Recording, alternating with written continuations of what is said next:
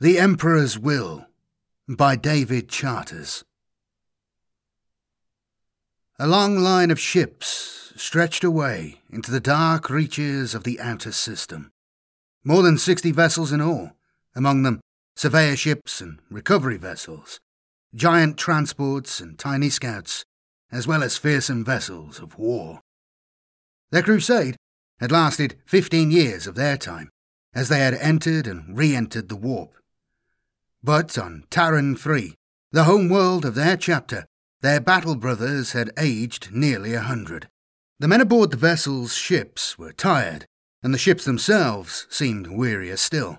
Most had suffered damage, and the warships bore the scars of many battles down their armoured sides. Yet for all their weariness, they were still proud and joyful at the prospect of homecoming.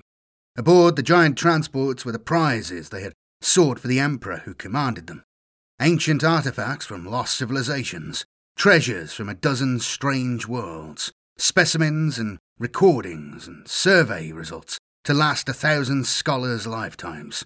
They carried people, too, the Emperor's loyal subjects, representatives of the survivors from systems isolated in the great warp storms. Their peoples had long since given up hope that the Imperium would reach out to find its lost children, until the day the great ships of the Storm Warriors' fleet had appeared in the skies over their homeworlds. And lastly, they brought with them memories of lost comrades, of acts of heroism, of the battle axe and the lionheart and their courageous crews who would never return home. Memories that would be recorded in the annals of the chapter upon their return. But now they had been diverted. Their homecoming was to be delayed as urgent messages summoned them to undertake one final task for their emperor before he released them for rest and meditation beneath the silver skies of Taran Free. From the viewing port of the Sirius, Tessera 4 loomed large and forbidding. It was a giant by any standards. Much of its atmosphere was heavily polluted with thick, dark clouds obscuring the surface. Only at its northern pole where the bitter cold had kept human settlement at bay, was there a clear view of what had once been a stark but beautiful ice planet. Chapter Master Kalen turned from the viewing port to face the assembled officers in the wardroom. I understand that some among you are impatient for the assault to begin. It was framed as a question, but Kalen's stern glare at the marine officers made it clear that no answer was expected. He turned back to the viewing port he could just make out the shape of the nearest vessels to the mighty battle barge. Our forces are still assembling. By tonight, the Valiant and her escorts will have joined us. Tomorrow, battle brothers from the Black Templars will be here, and I expect a mixed force of cruisers and destroyers to arrive from Elara Prime. He paused, his voice betraying what might have been uncertainty. And there may be other reinforcements as well. Sir? It was Captain Courter, commander of the First Company, an officer whose courage verged on recklessness, or even insubordination, and who typically failed to maintain the respectful silence of his brother officers in the presence of the chapter master.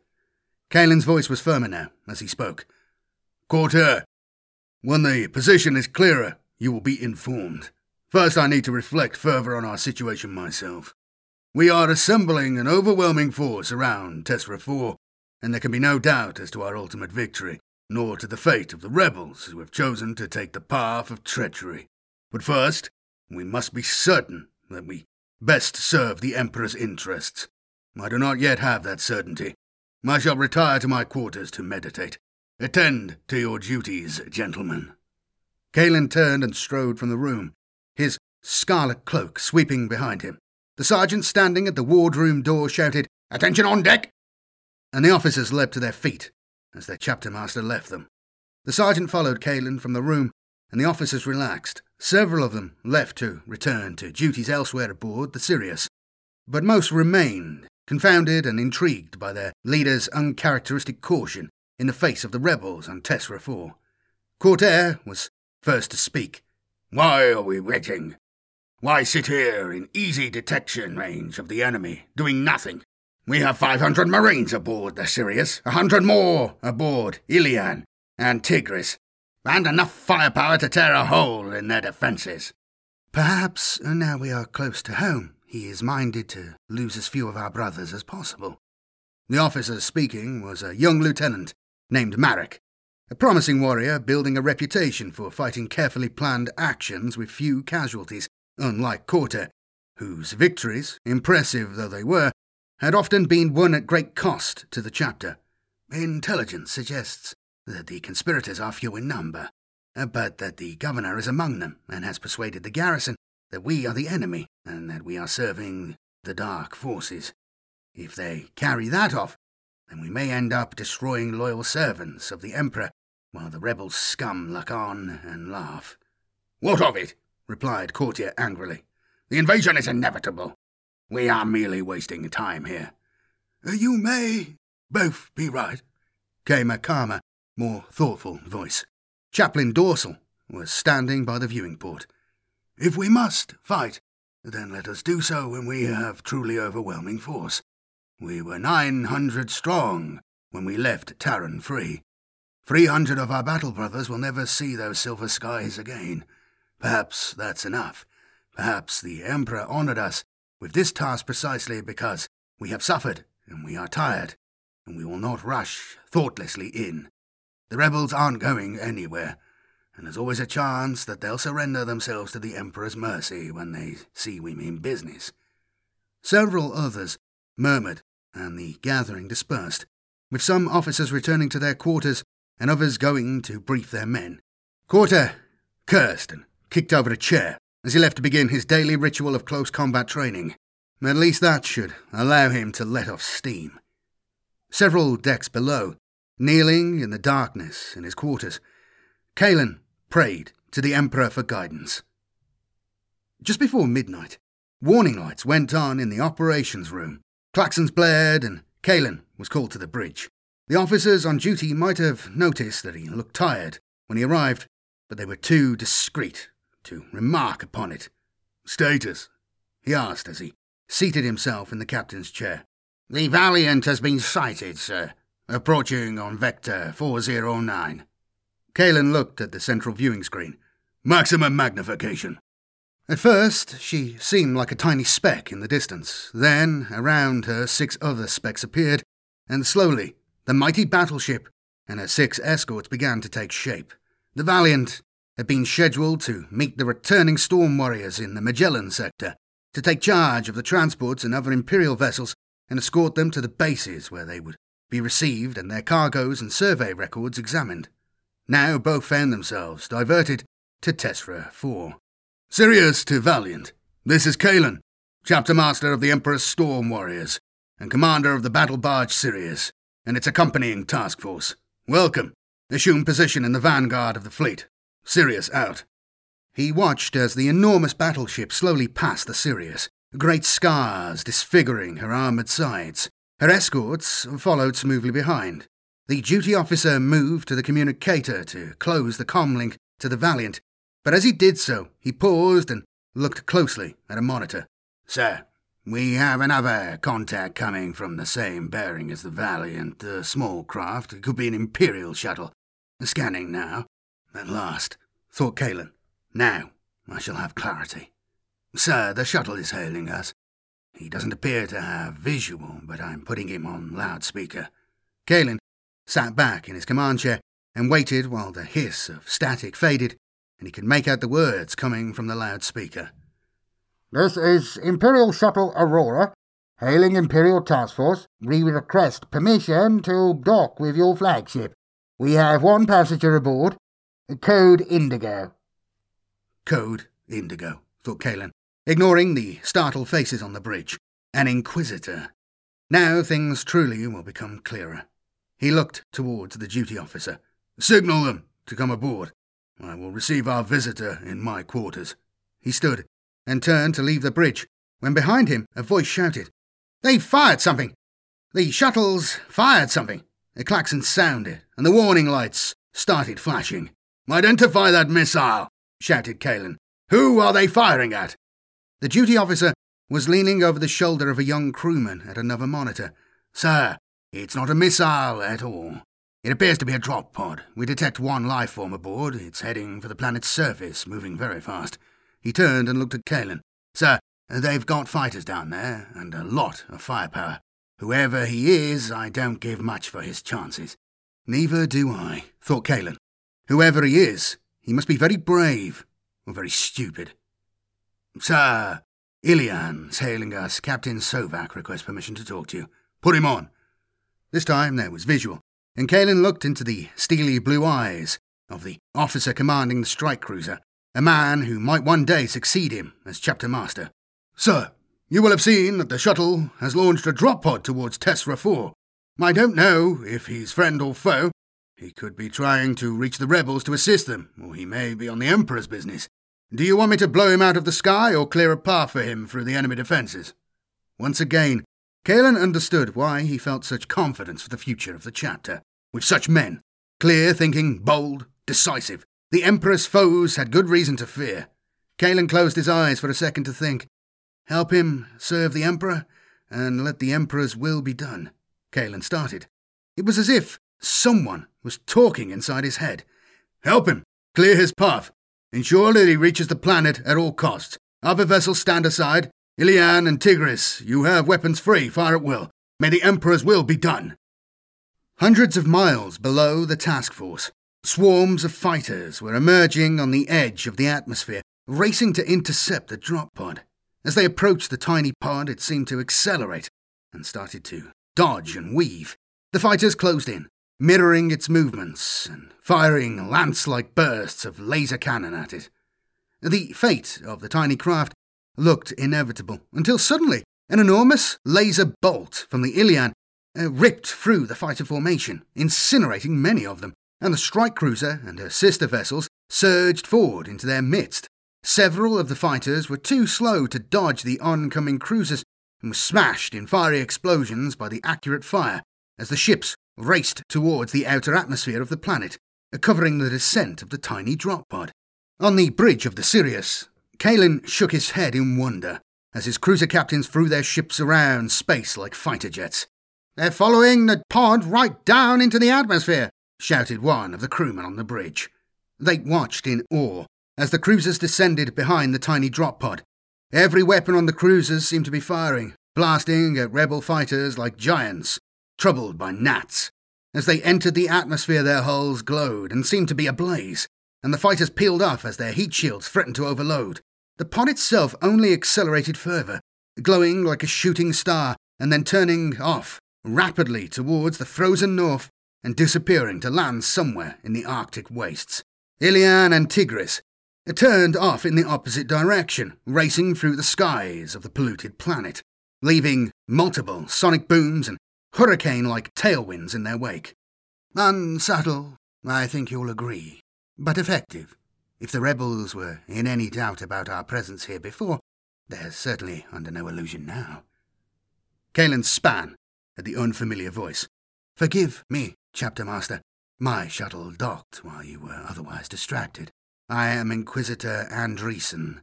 I am here by order of the Inquisition to assist and advise you in this grave matter. With your permission, I would welcome the opportunity to talk further with you about the situation on Tesra 4. Kalen looked at the tall, stooped figure, swathed in a dark cloak, his face and head concealed by a hood. Of course, my Lord Inquisitor. It is an honor to welcome you aboard the Sirius. Shall we retire to my quarters? The fleet had been in orbit around Tesra 4 for 11 days. A company of Black Templars arrived on the second day, and further reinforcements continued to assemble. The captain commanding the Templars made clear his frustration at the delay. His men were renowned for their close combat skills and their great physical strength, even by the standards of the Adeptus Astartes, and they wanted to fight. By contrast, he found the Storm Warrior's chapter master a strange character, his destiny lying in the far reaches of deep space, far from the planet he calls home, braving the warp with its dangers and its unpredictability on his chapter's great crusades.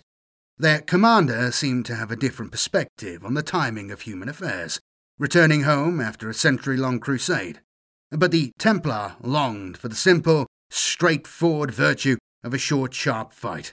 The motto of the Black Templars was no pity, no remorse, no fear. And he yearned to swing the thunder hammer of his forces and bring forth righteous redemption upon the traitors down below. Aboard the Sirius, even the normally calm Chaplain Dorsal was heard to mutter about time wasting. Cortair was beside himself. He had put free of the chapter's close combat instructors in a sick bay as he worked out his frustrations in the training chamber. From the Valiant came courteous but increasingly impatient inquiries as to Kalen's intentions. Lord Admiral Dacius, commanding the Valiant, was technically in command of the fleet in space, but was required to defer to Kalen in respect of the planetary assault. His own officers had even suggested that the Valiant launch its own assault, bombarding the planet and then landing invasion parties, selected from their own highly trained boarding crews.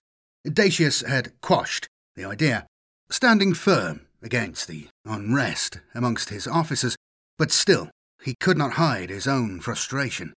Finally, on the tenth day, the captains of the Ilian and Tigris had defied convention and joined with several of the escort commanders and the Black Templars captain in coming aboard for consultations with Kalen. Kalen listened to their requests for clarification and then sent them away, retiring to his quarters to meditate and pray with the mysterious Inquisitor. Far below, on the planet's surface, the winds howled around the winter palace of his most glorious excellency, Ignatius III, governor of Tesra IV, by imperial command. The Winter Palace was Ignatius's uh, favourite retreat, a haven of tranquility on an overdeveloped industrial planet, much of which had slowly turned into a single giant city. He had once heard it called a hive world, and that was increasingly what it was, with its 40 billion inhabitants, its vast underground factories and dormitories, and the mining operations that penetrated almost to the planet's core. It was a world of enormous wealth, yet it was also a desolate place whose atmosphere had been poisoned by industrial pollution. Only in the Arctic North could a man walk freely on the planet's surface and breathe the air without the help of apparatus. Few people ventured there, however, because of the ferocious Arctic climate, with its bitter winds, icy temperatures, and sudden storms. It was about as brutal a place as a man could imagine, thought Ignatius, as he walked from his well heated private chambers towards the gate that led outside to the spectacular ice gardens with their centuries old frozen sculptures. Whenever he stayed at the Winter Palace, he spent fifteen or twenty minutes at the start of each day in the ice gardens, he enjoyed the sense of privacy and seclusion in them, and liked to look up at the mighty Mount Okram, the tallest mountain on the planet, in whose shadow the Winter Palace had been built a thousand years before. Mount Okram occupied a special place in the consciousness of all native born Tesserans. In primitive times, young men had attempted to climb it for the honour of their peoples and as a test of manhood. The lucky ones turned back while they could, there was no known account of an unaided climber reaching the summit and returning alive. In more recent times, attempts had been made to land on the summit from the air, but even large craft could not maneuver safely in the storms that constantly swept the summit. Teleport tests had been tried with volunteers, but the metallic ores at the heart of the mountain upset the delicate positioning apparatus with catastrophic and fatal consequences. The result of all this was that Mount Okram remained unconquered, nature's last bastion in a world devastated by mankind. Ignatius found it fitting that the mountain should provide the backdrop to the palace. He was surrounded on three sides by the walls and fortifications of the palace grounds, with their heavy weapons emplacements and reinforced bunkers, while to his rear, an impregnable force of nature protected him. Today, Ignatius had a concern of a different type. He had received a message from the Imperial Task Force circling the planet. He was to receive a visit from the chapter master of the Storm Warriors, no less to conduct inquiries on behalf of the Emperor. He was surprised that the Imperial forces were taking such a delicate approach.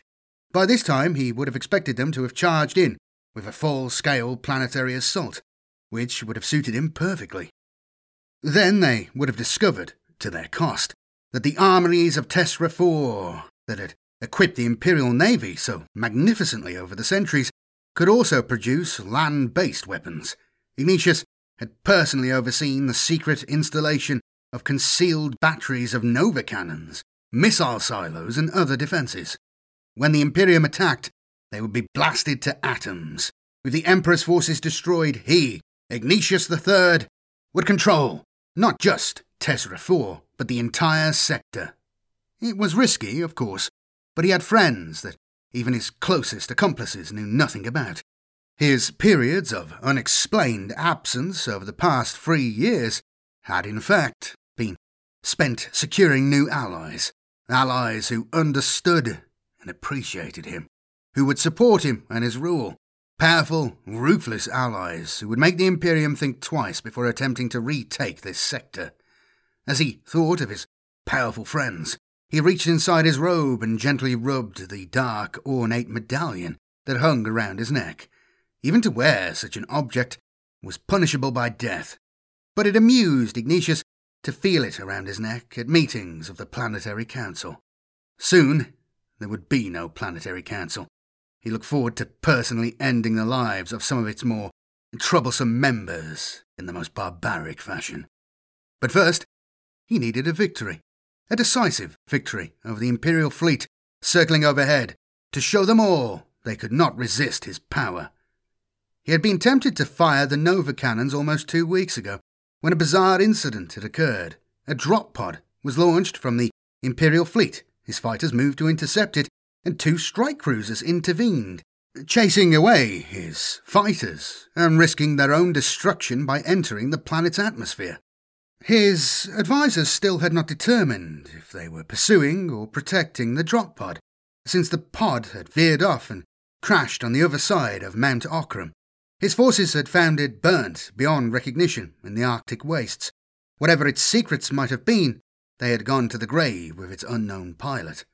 Ignatius opened the door to the ice garden. A bitter gust of wind blew in a flurry of snow. He shivered.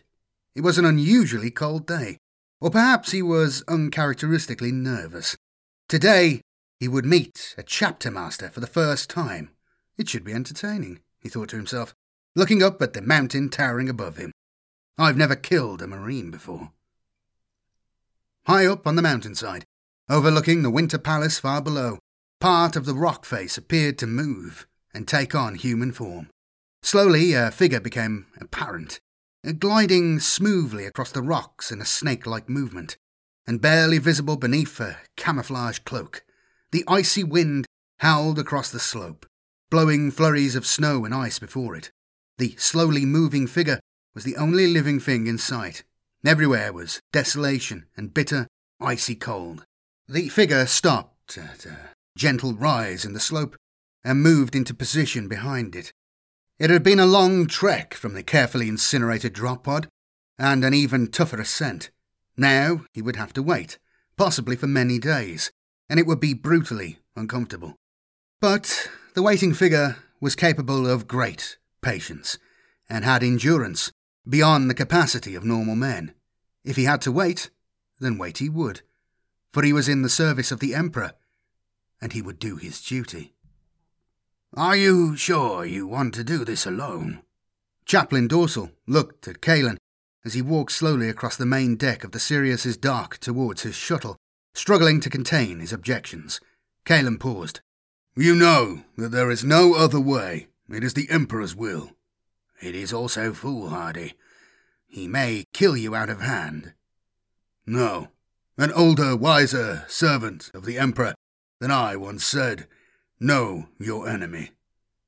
Ignatius is a vain, conceited man. He will want to toy with his prey. Dorsal nodded towards the Inquisitor, who had followed them to the dock, but now stood apart from them, shrouded in his dark cloak, his face hidden beneath his hood. You're taking a lot on trust. Might feel happier if you'd at least allow us to teleport some Terminators in behind you. Cortair would kill to lead them. Kalen laughed. I believe he would, but my decision is made. Dorsal smiled and shrugged. I've served you long enough to know that no purpose is served by arguing with you. Very well. Good luck. Kalen held out his hand. The chaplain clasped it firmly, wondering if it was the last time. Kalen turned and entered the shuttle. The hydraulics whined as the hatch shut behind him, and then the engines roared powerfully as they ignited. Dorsal stepped back. May the faith of the Emperor and his strong right arm guard you and guide you. He turned and headed back to the bridge. The roaring sound of powerful thrusters interrupted the moaning of the wind around the Winter Palace. Ignatius looked up from his desk and stared out through the 16 inch armoured glass window at the landing pad. An Imperial shuttle was landing in the grounds, painted in the distinctive scarlet and gold livery of the Storm Warriors. A strange chapter, thought Ignatius, and one for which my friends have a particular loathing. They will be pleased with me for this. He turned to his aide, standing beside the head of his personal bodyguard, then Oghren, accustomed to killing on command for his master. Our guest has arrived. I trust that all the arrangements are in place to take care of him. It was the third time that morning that he had asked the question. Both men knew that Ignatius's attempt at grim humour concealed his fraying nerves. Yes, master, we are ready to take care of him as soon as you give the signal. Good. Uh, then we had better meet him. Is he alone? Just the pilot, master. He won't be a problem. Very well. Let us receive him in the ice garden. The tall, powerful figure of the chapter master walked slowly amongst the giant ice sculptures, his scarlet cloak flapping around his ancient ceremonial armour. Unusually for someone of his calling, he appeared to be unarmed, save for an ornate ceremonial dagger at his waist. He paused from time to time to gaze appreciatively at some particularly fine work. Greetings, my honoured guest, cried Ignatius as he approached, followed by his retinue of servants and bodyguards. Greetings, Governor. It seems you are a fortunate man, blessed with many fine things. Ignatius bowed. It is the Emperor's will. All good things flow from him. To what do we owe the unexpected honour of your visit? To the Emperor's work. Reports have reached us. Troubling reports, my lord, of treachery, planned but not yet executed, of petty gods secretly worshipped by those who feign loyalty to the Imperium. That is what brings me to Tesra 4. By my honour, I swear that I will do my utmost to rid this planet of any who plan treachery against the Emperor.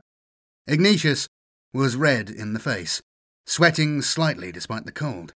But he took comfort from his surroundings, from the visible trappings of power around him, his bodyguards, the palace's defences, and the towering presence of Mount Okram in the background. To Ignatius, Kalen seemed typical of the brutish force that constituted the Adeptus Astartes. He had cropped grey hair, and a granite face with piercing grey eyes. One half of his face was hideously scarred. His very calmness exuded menace, and Ignatius's servants stepped back while his guards nervously fingered their weapons. Oh, but you will, Governor. You most certainly will do your utmost. I have here a list of those who are guilty of these crimes. A list that includes many of your closest friends and associates, your own family, and of course at the head of the list yourself, Ignatius III, Governor by Imperial command. Kalen held out a small scroll that bore the seal of the Inquisition. You will order the arrest of all those on the list and ensure that they receive the full force and benefit of the Emperor's justice. You will do this immediately, and then, my Lord Governor, you will continue to rule Tesra 4 in the Emperor's name, except that this time you'll mean it. In future, you will truly be the most diligent and loyal of the Emperor's servants. Ignatius gasped as he took the list and stepped back out of reach to break the seal and scrutinize it. To his astonishment, he saw dozens of names listed along with the posts held by the plotters. Most astonishingly of all, Ignatius's own name was at the top. This was extraordinary. His entire plot had become known. For a moment he almost panicked, and then he focused once more on the solitary figure before him. This arrogant brute stood before him now, alone and unsupported, challenging him without benefit of weapons or allies. Ignatius stepped forward. How dare you challenge me? he roared. In your arrogance, you have come to my world, to my palace where I rule. You will never leave here alive. Beg me now for mercy, and I may grant you a quick death. Kalen stepped forward and stood close to Ignatius, so that their breath mingled in the cold air. He looked mournfully into the governor's eyes, the edge of hardness tempered by what seemed to be a profound sorrow and weariness. You disappoint me, governor, but you do not surprise me. He turned and stared towards the summit of Mount Okram, looking for something that could not be seen with the naked eye. Many thousands of feet above the men in the ice garden, the assassin crouched unmoving, oblivious to the cold, staring through the sniper scope at the scene below, awaiting the signal from the chapter master. When it came, he spoke aloud for the first time, though only the wind and the snow could hear. Divine Emperor, protector and benefactor of mankind, guide this thy weapon on its path of righteousness. When he squeezed the trigger, there was an almost inaudible foot and then he relaxed, no longer conscious of the scene below him, and started thinking about the long climb back down the mountain. It had been a challenge, but it was not the greatest that he had faced in the Emperor's service, nor would it be the last. Like all members of the Officio Assassinorum, he knew that one day he would face a situation for which his skill would be insufficient, where the odds were too great, and his luck would finally run out. But not today, he thought, as he started to disassemble the rifle. Ignatius felt something sting his neck and touched it gingerly, as if expecting an insect bite, except that there were no insects at the Winter Palace. His hand came away with a smear of blood on it. He looked up at the mountainside, visibly shocked, his hands and knees starting to tremble. What? What have you done to me? The Emperor's will, Governor. The Emperor's servants are everywhere. There can be no escape, no hiding from his divine retribution. Your days of treachery are over. Running in your veins is a poison. It was made according to a formula so ancient that its origins are no longer recorded. It is untraceable and incurable. It will kill you, slowly and painfully, in less than 24 hours. Ignatius gasped and staggered, as if about to faint. Unless you take this. Kalen held out a small glass vial containing a clear liquid. This is not a cure. It merely delays, by 24 hours, what would otherwise be an agonizing death. You will not be able to replicate it. Its secrets are known only to the Officio Assassinorum. But as a loyal servant of the Emperor, you will be sent regular supplies. Because you are his loyal servant. Aren't you, Ignatius? Kalen's eyes were suddenly empty, devoid of feeling or compassion. Ignatius felt as if he was staring at death itself. Treachery! he screamed. At this, with a screaming whine of overloaded hydraulics and the thumping and crashing of heavy metal feet, a dozen sentinels rose from behind the furthest wall of sculptures and smashed through the ancient artwork uh, to form a circle around the chapter master. Ignatius's retinue scattered, save for his bodyguards, who dropped to their knees with sidearms in the firing position. Cailan looked around calmly, taking in the weapons trained on him from the sentinels and the nervous, frightened eyes of the rebels manning them. It is time, Governor, for you to make a decision. His voice was icy calm, at the same time menacing, and yet offering the prospect of reassurance, of salvation. It will not be the most difficult decision that you take in the coming weeks, but it is the most important. Ignatius could already feel that something was happening inside him. He was starting to sweat profusely. His hands were shaking, and he found it hard to gather his thoughts. His mouth was dry, and he started to sway. Deep inside, he felt only darkness, anguish, and utter despair. He looked around at the guards manning the sentinels. They were waiting for the order to fire. His bodyguards were waiting too, their weapons trained on the unprotected head of the chapter master. He thought of his allies in their hidden chambers deep beneath the planet's surface, waiting for his signal to strike and he realized that all of it was useless. He was doomed, and he had no choice. Tears filled his eyes, and he choked back a sob. Of course, my lord, he wailed. The Emperor's loyal servant will do his bidding at all times. His legs shook, and tears ran down his face as he fell to his knees. Come, come, Ignatius, let us not forget our dignity, soothed Kalen. You are governor by imperial command. You should not show such emotion in public. There is much work to be done. There are arrests to be ordered. There is treachery to be punished. Terminations and interrogations to be carried out. Shall we start with one or two members of your own family? Perhaps as a way of demonstrating the strength of your devotion to the Emperor. Yes, my lord, wailed the broken, defeated man. By the Emperor's command, his will shall be done. On the bridge of the Sirius, the duty officer called down to Kalen's quarters. Sir, something extraordinary is happening on Tesra 4. When he entered the bridge, Kalen stared in wonder at the giant viewing screen.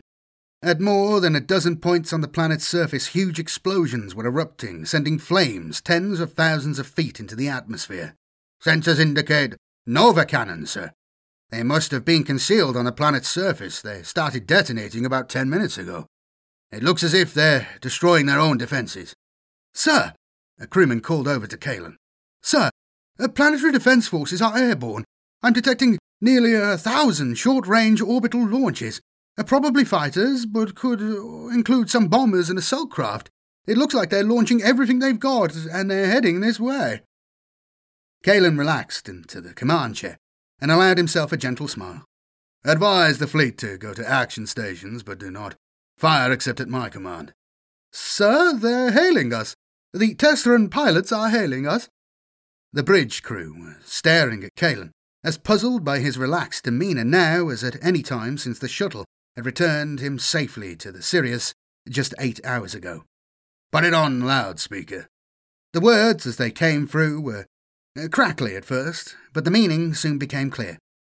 Welcome, Imperial forces. Invite you to land on Tesra 4. Escort you safely to landing zones.